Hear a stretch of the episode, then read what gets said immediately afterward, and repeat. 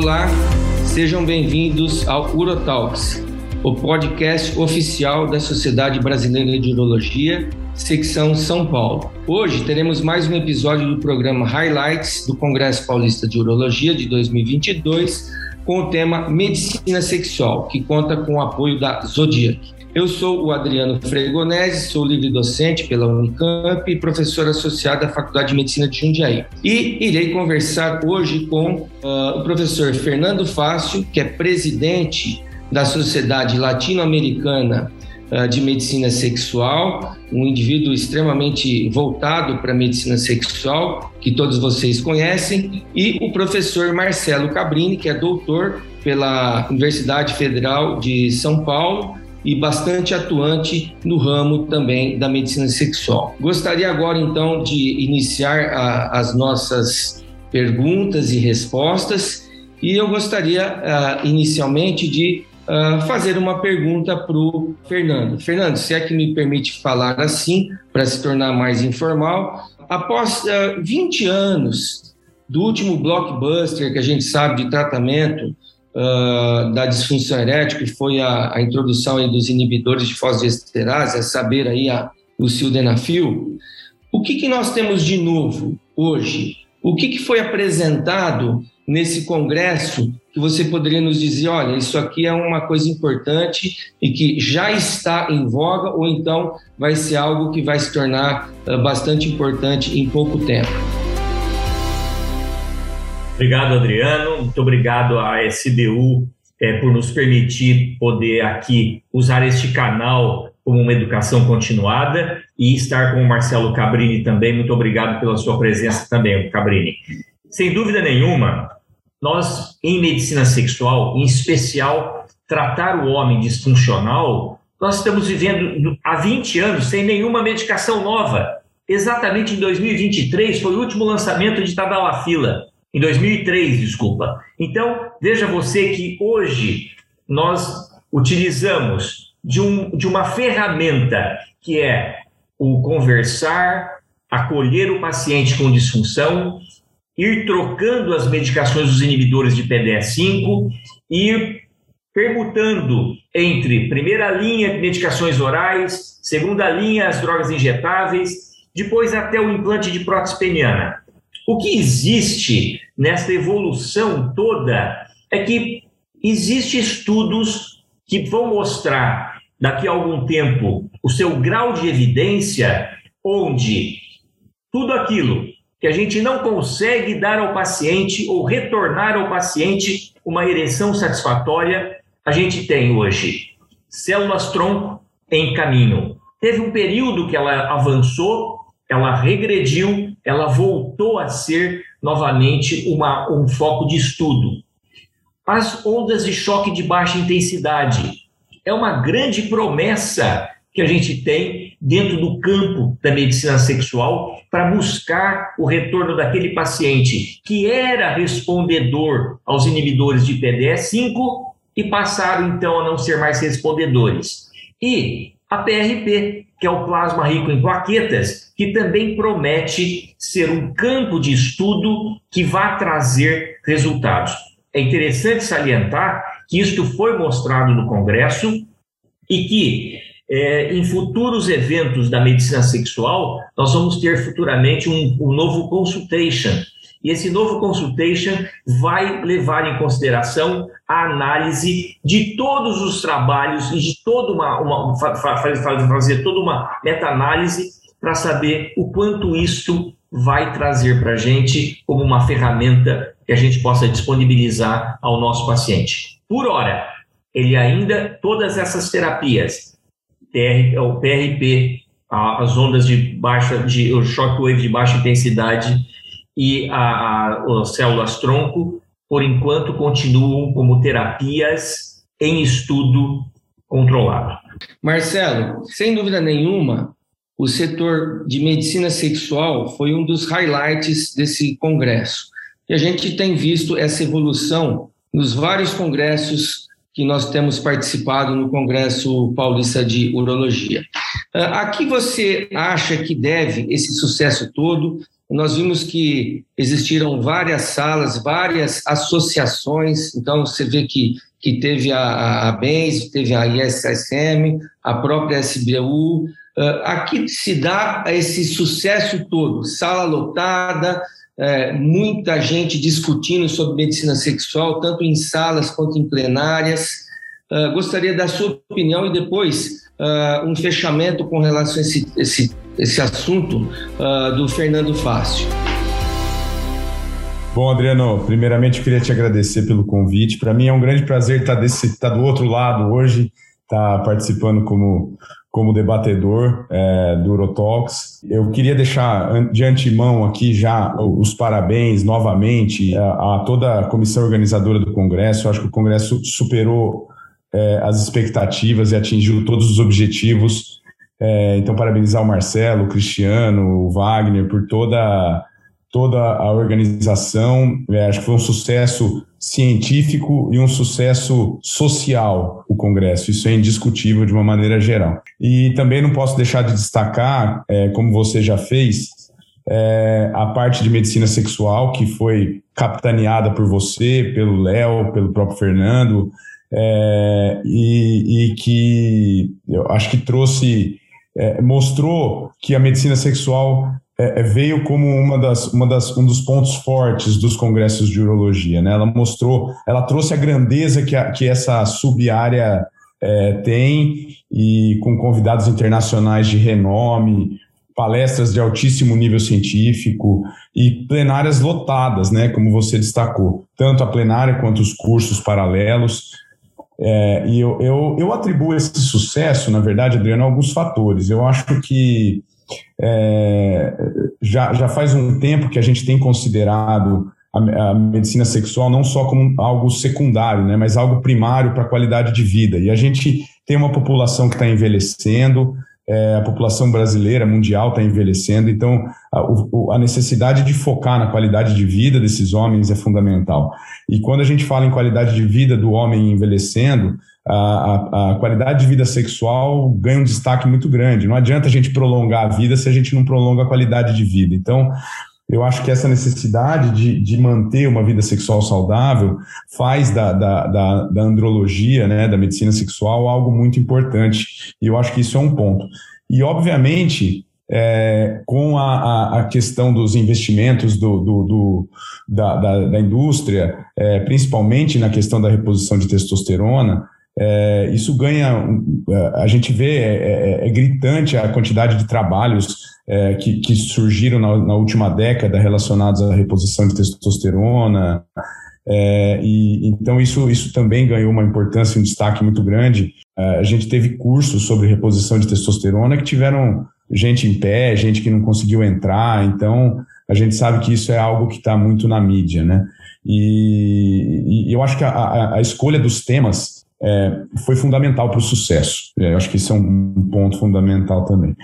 É, bom, complementando o que o Fernando disse, eu acho que o Congresso serviu para mostrar muito sobre é, o que, que a gente pode esperar do futuro na nossa área. E, e, eu acho que uma coisa que foi muito discutida em várias sub-áreas dentro da medicina sexual e que foi de extrema, de extrema importância foi é, a linha tênue entre o que é evidência, que já pode ser utilizado, e o que a gente sabe que é utilizado por vezes ainda com certo caráter de é, charlatanismo. Eu acho que para representar tudo isso, é, o, teve uma aula do professor Sidney Glina que eu acho que foi sensacional, né? Que a, é a, a medicina sexual do, do charlatanismo, a, a, evidência, né? Então, é, é, foi muito legal, porque a gente conseguiu discutir tudo que a gente tem sobre tratamentos em diversas áreas é, e como a medicina é transitória nisso, né? Como muitas coisas que já foram consideradas charlatanismo no passado, hoje a gente sabe que tem evidência, e muitas coisas que foram feitas no passado, hoje são consideradas, é, entre aspas, charlatanismo.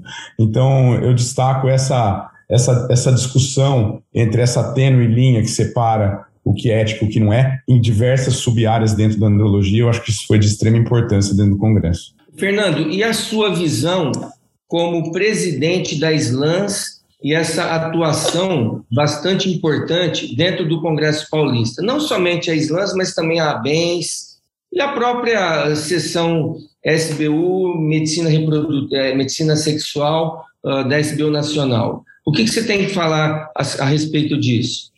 Adriano, eu acho que nós aprendemos muito é, durante o período de pandemia de fazer tantos eventos e, com, e compilar uma série de pessoas e a gente chegar até a, a outros países. Veja você que foi brilhante a associação do Departamento de, de Medicina Sexual da SBU, a ISSM, a SLAMS e a DENS. Eu acho que nós acabamos fazendo com que o programa ficasse enriquecido e eu gostaria de defender essa, esse enriquecimento dessas associações, principalmente em, em, em, em citando que a urologia é uma especialidade eminentemente cirúrgica, mas nos dias atuais estamos notando que uma grande parcela do jovem está se interessando por um assunto que é empolgante, é um assunto que cria uma relação médico-paciente muito boa,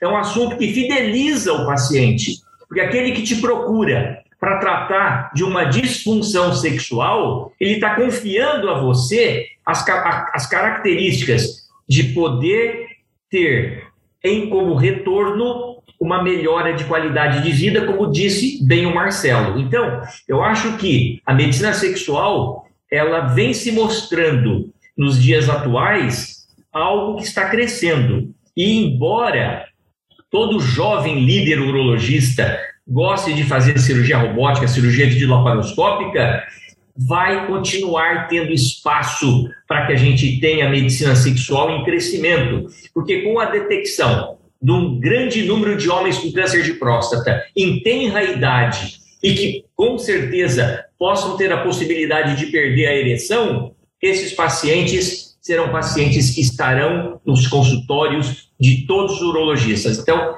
aprender, conviver com a medicina sexual e principalmente conviver com todos os aspectos da medicina sexual, como tivemos a importante participação de terapeutas, psicólogos e que nos deram com certeza uma conformação mais ampla de medicina sexual neste congresso. Marcelo, no sábado nós tivemos um workshop de medicina sexual e foi muito evidente que uh, dentro da da fala até do Fernando, uh, o que acontece uh, de deletério quando você trata aquele paciente uh, com doença benigna da próstata, a saber, o aumento benigno da próstata, hiperplasia prostática benigna, e também quando o indivíduo tem o câncer prostático. Então, eu gostaria que você fizesse, de repente, um resumo do que a gente encontrou ali. Primeiro, do ponto de vista de tratamento clínico, o que, que foi dito sobre alfa-bloqueador inibidor de 5-alfa-reductase e o que, que foi dito de preservação da ejaculação eh, quando você trata cirurgicamente um paciente com aumento benigno da próstata. E depois eu vou perguntar para o Fernando com relação aos tratamentos do câncer de próstata e preservação uh, da função sexual.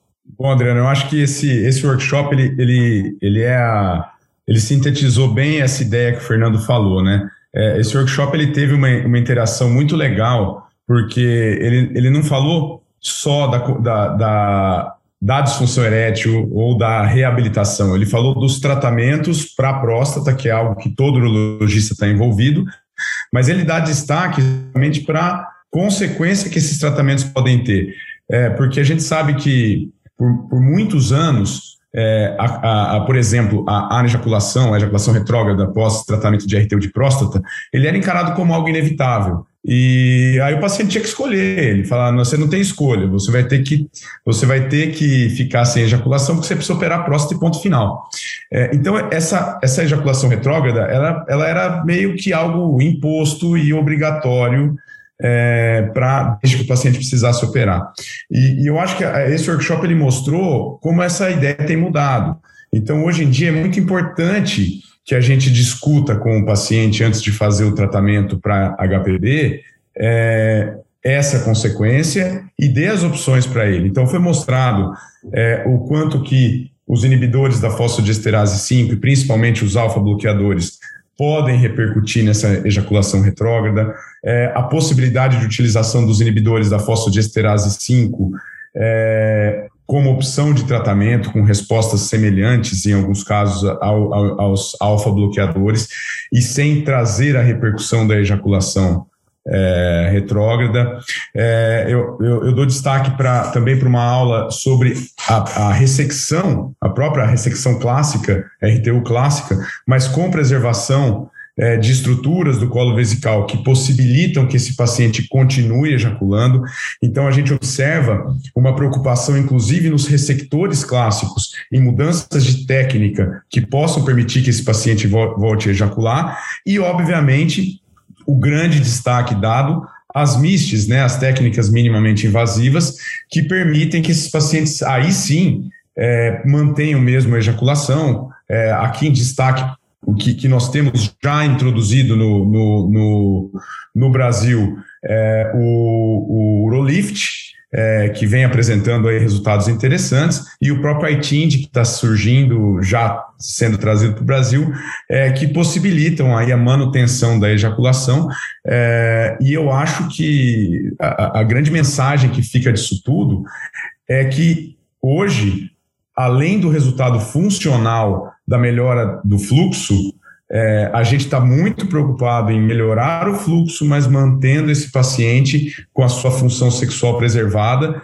porque é, é, é nítido e claro que essa, isso pode trazer repercussão para a qualidade de vida desse paciente no futuro. Fernando, isso é um paciente que geralmente é jovem. Jovem hoje é, um termo até bastante relativo, né? Mas que ele quer manter uh, uma função sexual uh, e ele tem câncer de próstata.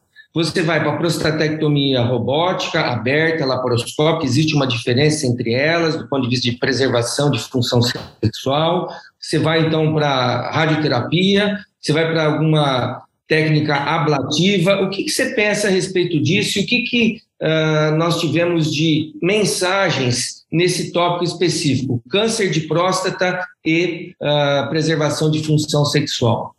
Eu vou fazer um, uma introdução para chegarmos ao câncer de próstata. É, eu me lembro que nessa, nessas palestras também quando se trata do paciente com hiperplasia prostática benigna, o urologista tem que então, fazer uma, ter uma posição, como o Marcelo disse, muito proativa. É importante que se discuta junto ao paciente quando você vai tratá-lo inicialmente da hiperplasia prostática, que você vai dar uma qualidade miccional boa e muitas vezes algumas medicações como a tansulosina, ela vai poder fazer com que ele tenha ejaculação retrógrada. Essa discussão, esta abertura e você fazer isto, que é um efeito nocebo, explicar o que pode acontecer, tem hoje, até hoje, coisas imponderáveis. Quem faz e quem não faz isto.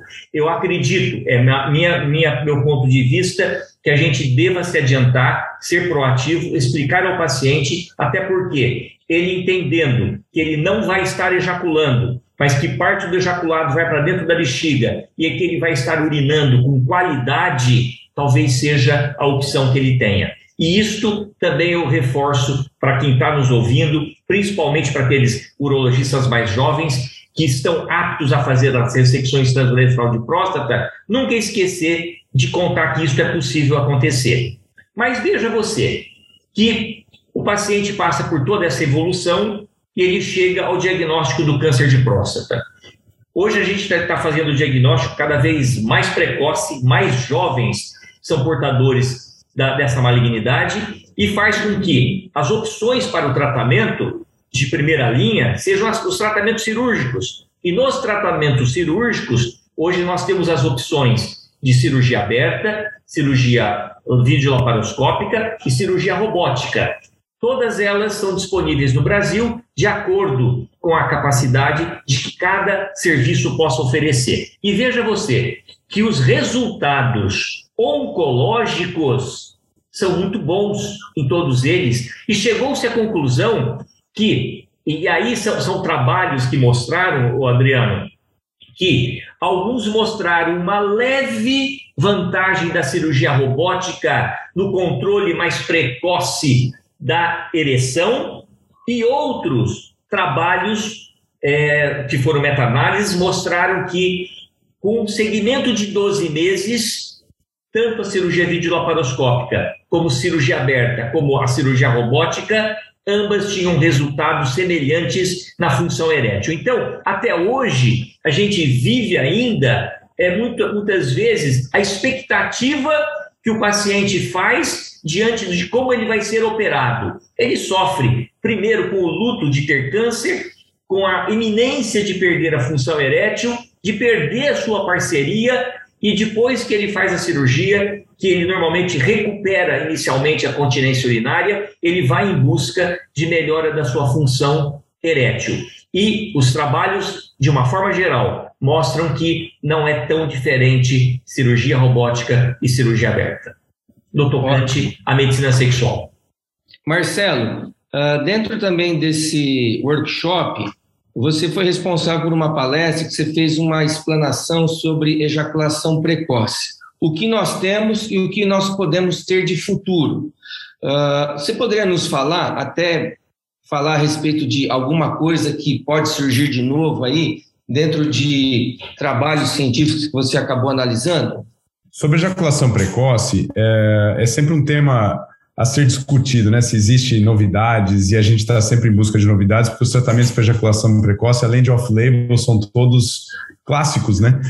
É, e na realidade, eu acho que o, o que o que deu para se demonstrar com, com levantamentos de literatura feitos, em primeiro lugar, é deixar bem claro é, que é, é os, os, últimos guidelines, e a gente teve uma atualização recente do guideline da AUA, é, eles, eles é, colocam como contraindicado procedimentos de dessensibilização, postectomia, coisas que muitas vezes são oferecidas para alguns, para alguns pacientes. Eu acho que é importante também a gente saber, além de pensar no que a gente deve fazer, pensar no que a gente não deve fazer e deve contraindicar, não deve propor. Né? Então, acho que é, é importante destacar que, que esse guideline reforçou a contraindicação desses procedimentos de dessensibilização peniana, tanto por neurotomia ou por postectomia, que não tem evidência de que eles trazem nada.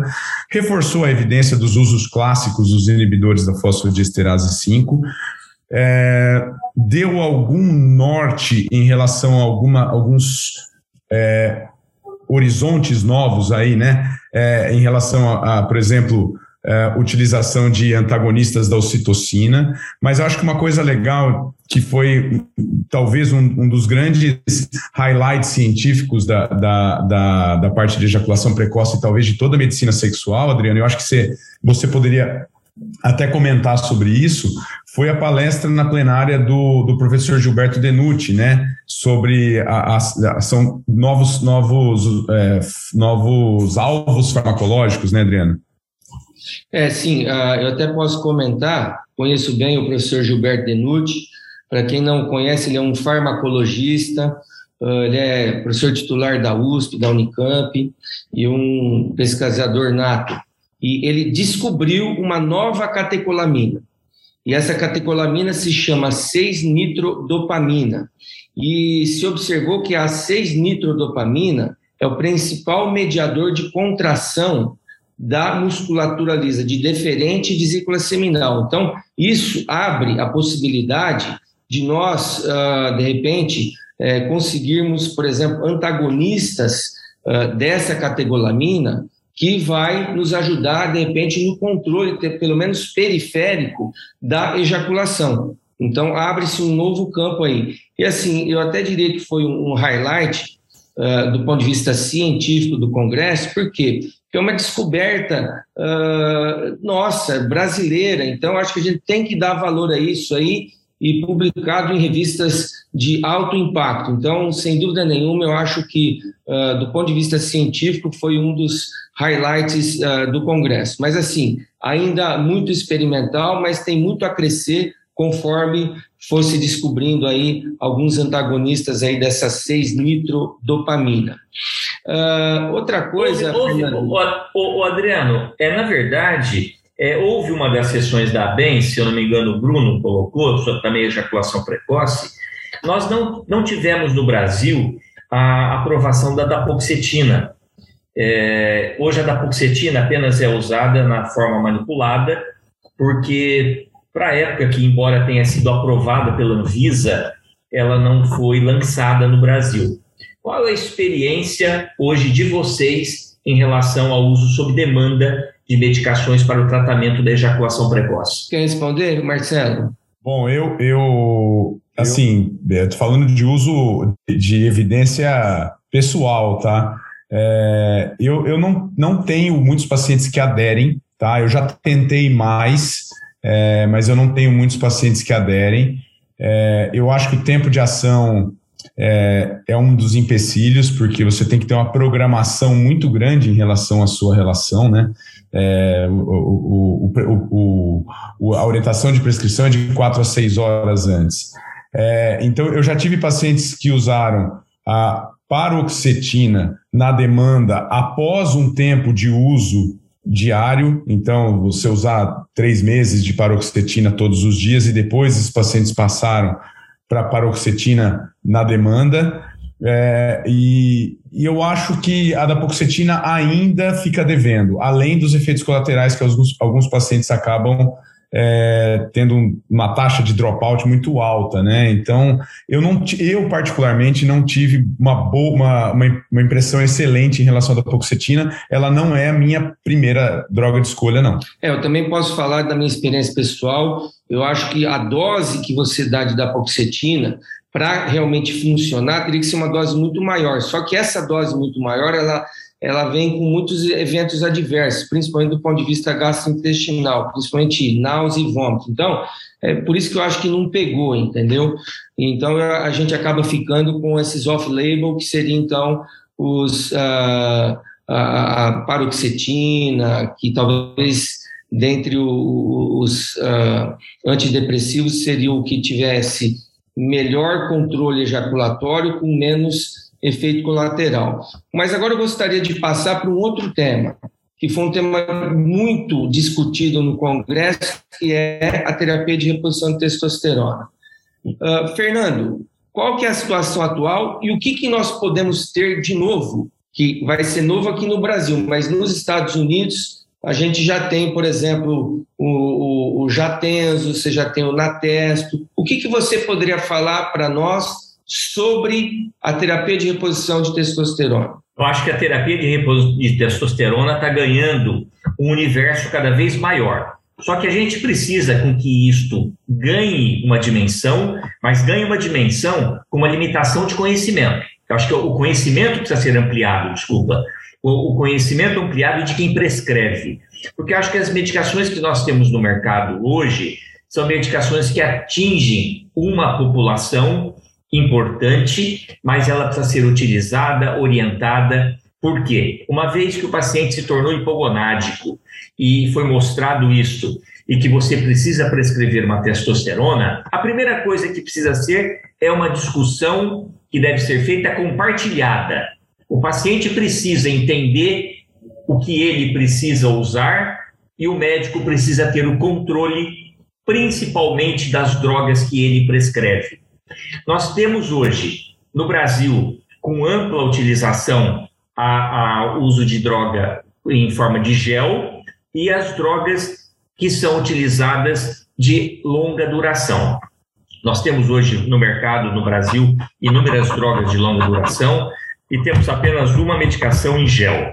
Isso é o que a gente usa no Brasil e a gente precisa ter a responsabilidade de prescrever e monitorar os pacientes principalmente a preocupação que sempre está em voga, que é a verificação sempre do hematócrito, em, função de condições tromboembólicas desses pacientes que podem desenvolver, em raros casos, fique bem claro aqui, e principalmente a gente tem a preocupação hoje, como médico do homem, que somos o urologista, não só de prescrever a testosterona, mas conhecermos o perfil destes homens no tocante à fertilidade. A gente tem aqui um, um, uma, uma, um paradigma muito grande. Nós temos hoje muitos homens jovens tendo câncer de próstata, mas temos hoje muitos homens com mais do que 50 anos tendo um novo relacionamento e ainda querendo ter filhos. Então, é uma preocupação de todo urologista que vai prescrever testosterona entender se este homem tem ainda uma intenção de fertilidade.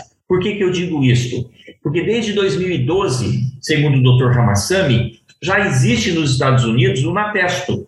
É uma testosterona que você usa, que é um gel nasal, e você utiliza duas vezes ao dia. Você pode utilizar por um período não muito longo, os estudos mostraram, e quando você usa essa testosterona, você repõe de forma ideal, você coloca o paciente dentro do, do, do, do, do espaço eugonadal, o paciente volta a ter níveis bons de testosterona e ele apenas tem uma diminuição que gira em torno de 20 a no máximo 30% dos valores que você tem do espermograma. Então, isto não impacta negativamente na fertilidade. Então, esta é uma grande novidade que o Brasil está assistindo com bons olhos à chegada. E nós temos hoje o japenzo, como você mesmo disse, que é uma droga também via oral, tomada duas vezes ao dia e que não tem os efeitos colaterais e efeitos adversos ruins que nós tínhamos das drogas alquiladas quando prescrevimos testosterona via oral, com inúmeras dosagens e com muitas vezes alterações importantes hepáticas. Ótimo. Marcelo, uh, sem dúvida nenhuma, nesse Congresso Paulista de Urologia, nós tivemos algo de novo, algo que não aparecia, pelo menos no meu entender, em versões anteriores que foi estética genital e aumento peniano. Então, houve um curso paralelo e também teve uma sessão dedicada a esse tema.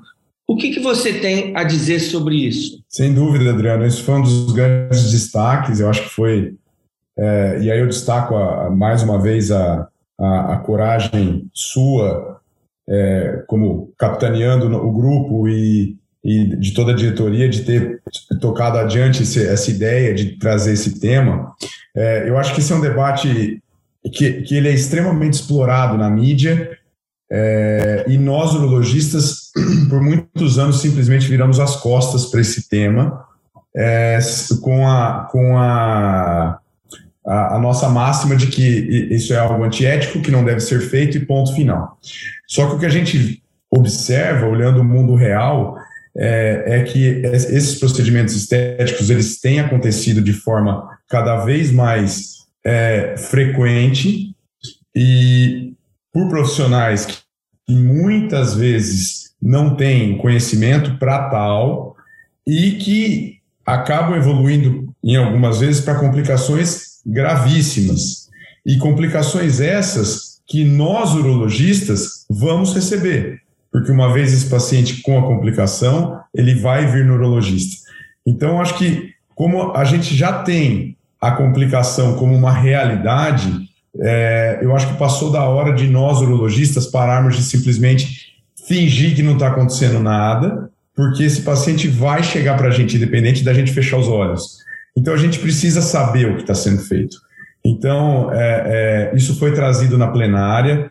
É, eu acho que na plenária nós tivemos uma discussão muito interessante com a, com a sua participação, com a participação da professora Carmita, do Carlos Baltzer, falando do aspecto psicológico desses pacientes. A gente sabe que existem os extremos, né? O, o Baltzer deu uma aula muito interessante sobre o, o, as técnicas de se alongar o pênis com a colocação da prótese, para os casos que indiscutivelmente tem indicação, que são aqueles casos de fibrose, de peirone grave, é, pós-infecção, e esses casos acho que não tem muita discussão, que eles precisam ter alguma técnica para é, tentar restabelecer um pouco o tamanho.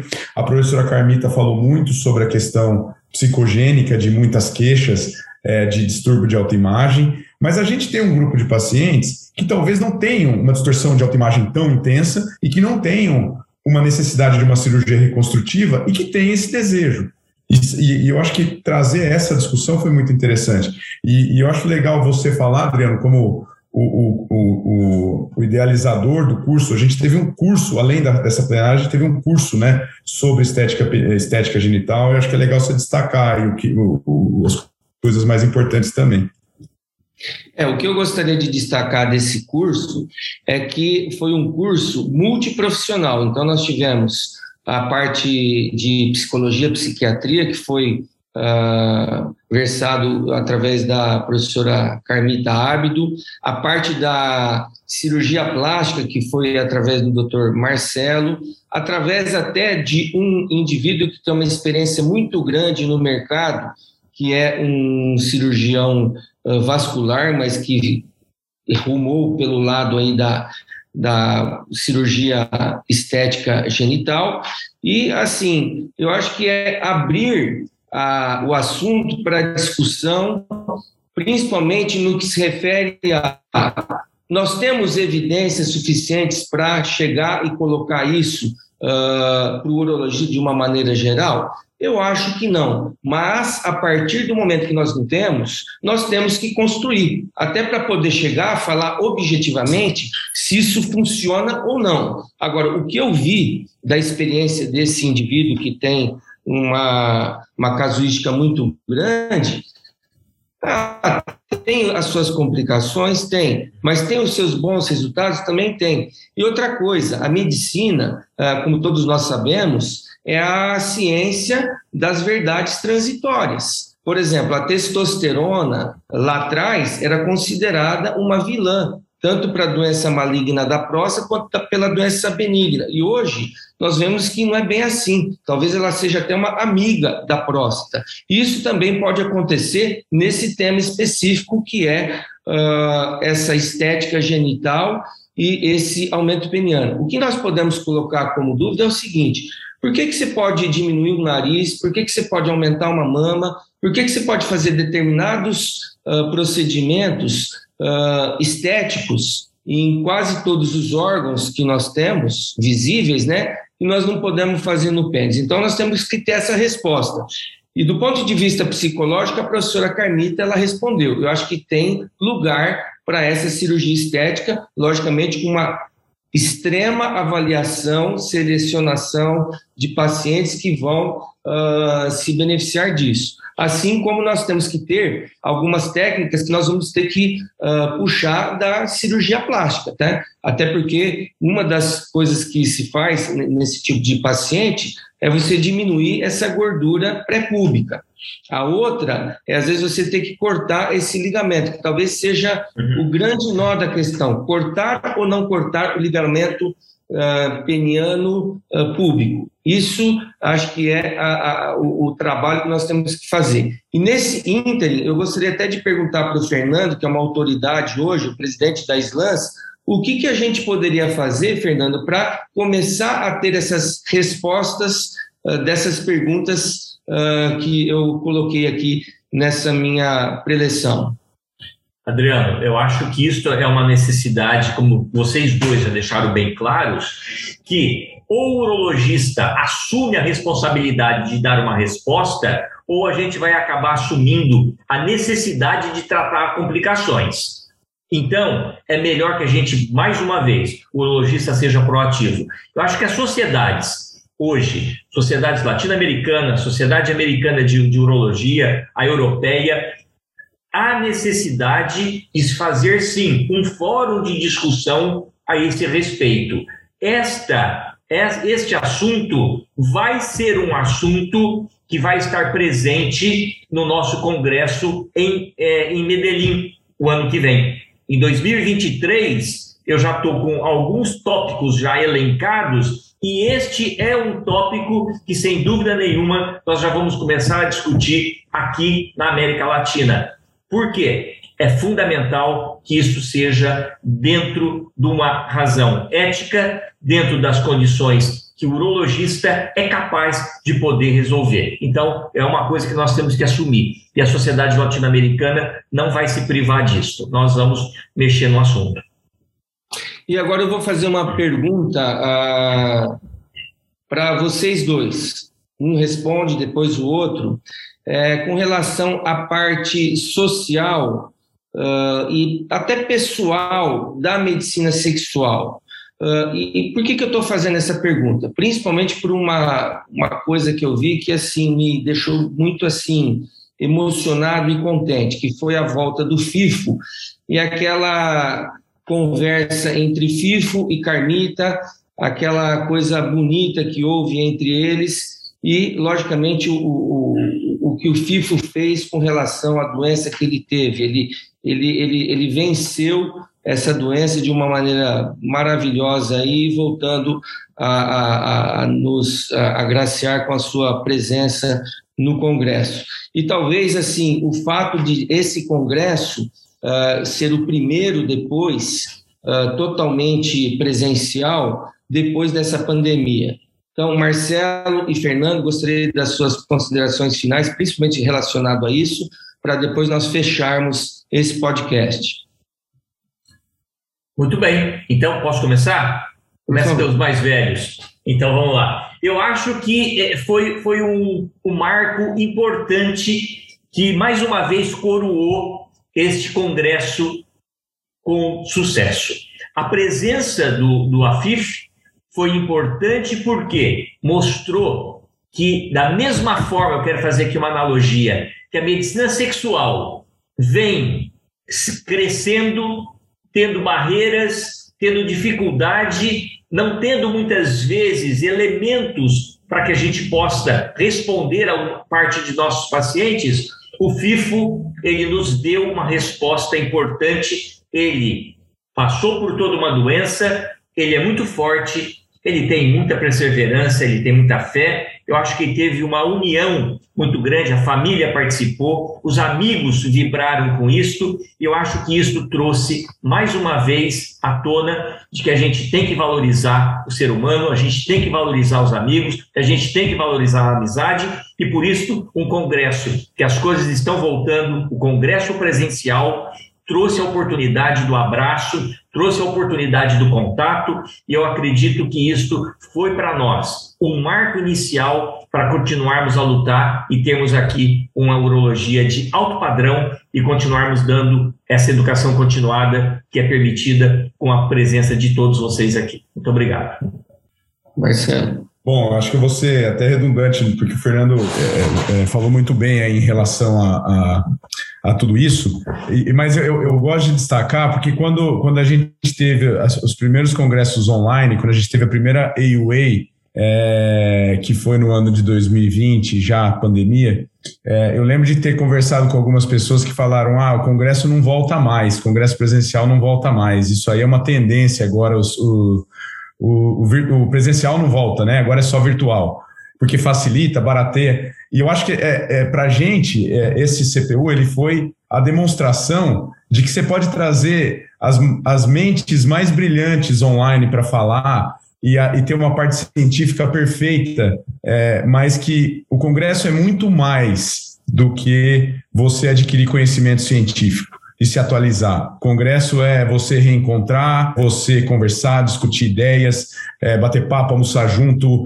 é, sentar do lado, compartilhar opiniões. É, é, é isso é um congresso, né? E, e eu acho que é, é, esse, a, a gente via a ânsia que as pessoas tinham em fazer o famoso networking, né? Então as pessoas saíam das sessões, já iam combinar café, almoço e, e, se juntavam. Então acho que ficou muito claro que as pessoas estavam sentindo muita falta. Isso fez muita falta, por mais que a gente tenha tido uma um número incontável de webinars, é, de mini congressos e tudo virtual. Então a gente foi assim, é, a gente foi a exaustão dos congressos virtuais, dos encontros virtuais, com uma, uma qualidade científica muito boa, e ainda assim a gente viu as pessoas com uma ânsia de participar de algo presencial, porque o contato, o abraço, o aperto de mão, é, não tem nada na, na, no mundo que vai substituir. E eu acho que o retorno do, do, do FIFO se, é, foi, foi um simbolismo para tudo isso, né? É, é uma vitória pessoal dele de saúde,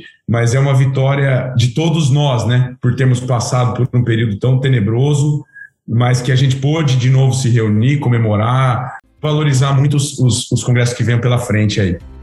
Excelente, muito obrigado Marcelo, muito obrigado Fernando. Agradeço também a Unimagem e sem dúvida nenhuma a Zodiac.